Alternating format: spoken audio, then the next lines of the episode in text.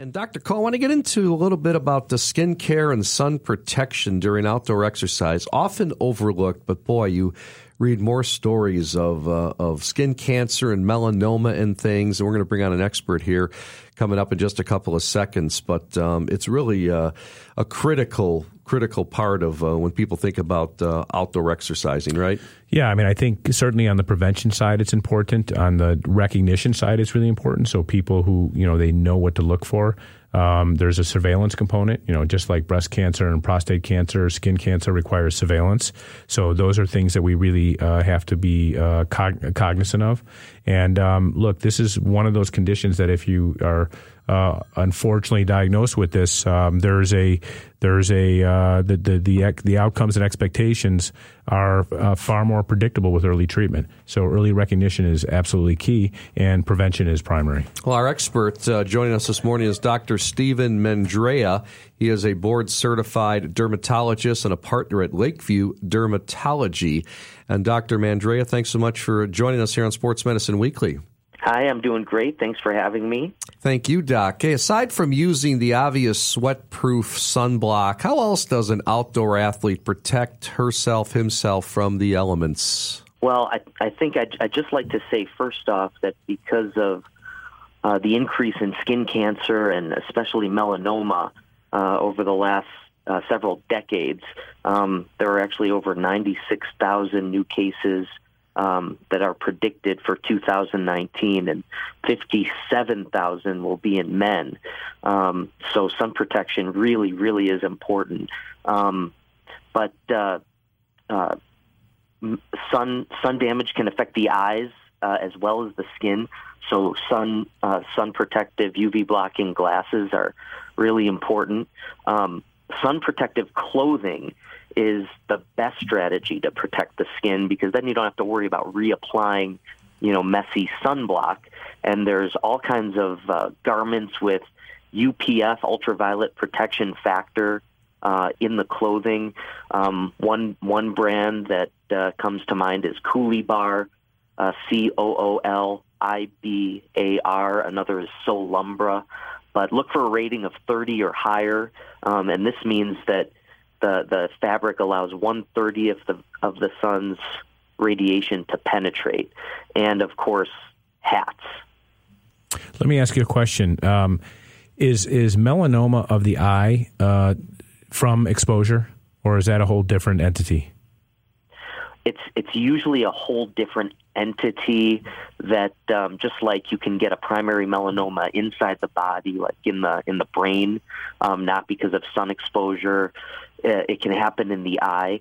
Um, uh, most of those are not related to sun okay. exposure. I got it. But increased sun damage can do, you know, various uh, degrees of the different uh, eye problems. All right, so so let me ask you some just basic question. What you know, you said SPF 30 or more. Is that correct? Yeah, SPF 30 or more. In general, the higher the number, the hot, the longer it's going to last without reapplying. Um, once you get to 50 or 60 SPF, um, it doesn't make as much of a difference because we don't want people having a false sense of security and going, you know, three, four, five hours without reapplying. Okay. And should it be should it be waterproof definitively? Yeah, water resistant, sweat resistant um, of uh, 80 minutes is usually the best you can do, and then you got to reapply. Okay. Our guest is Dr. Stephen Mendrea, board certified dermatologist, a partner at Lakeview Dermatology, talking about skin care and sun protection during outdoor exercise. And I know our listeners, some of them want to know this, Doc. Uh, how do we reverse the signs of skin damage from outdoor exercise, i.e., sun damage and breakouts from sweat? Um, so some people get so-called runner's face. Um, both men and women, usually a little older, 40, 40 and above.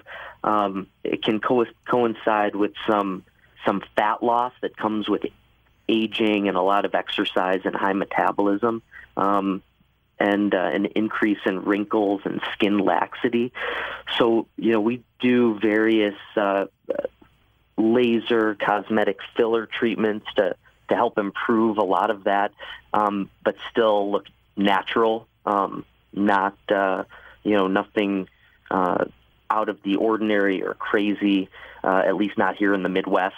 Uh, most people don't want that. And um, we like to recommend using antioxidants on the skin, like a vitamin C serum. Uh, in addition, with sunscreen in, in the morning before sun exposure, because there's evidence that uh, there's less um, ultraviolet damage when the sunscreen is combined with an antioxidant. I have another question. I remember when I was at uh, University of Chicago as a medical student, probably one of the first patients I ever had uh, had uh, metastatic melanoma or a mel- melanoma that had spread.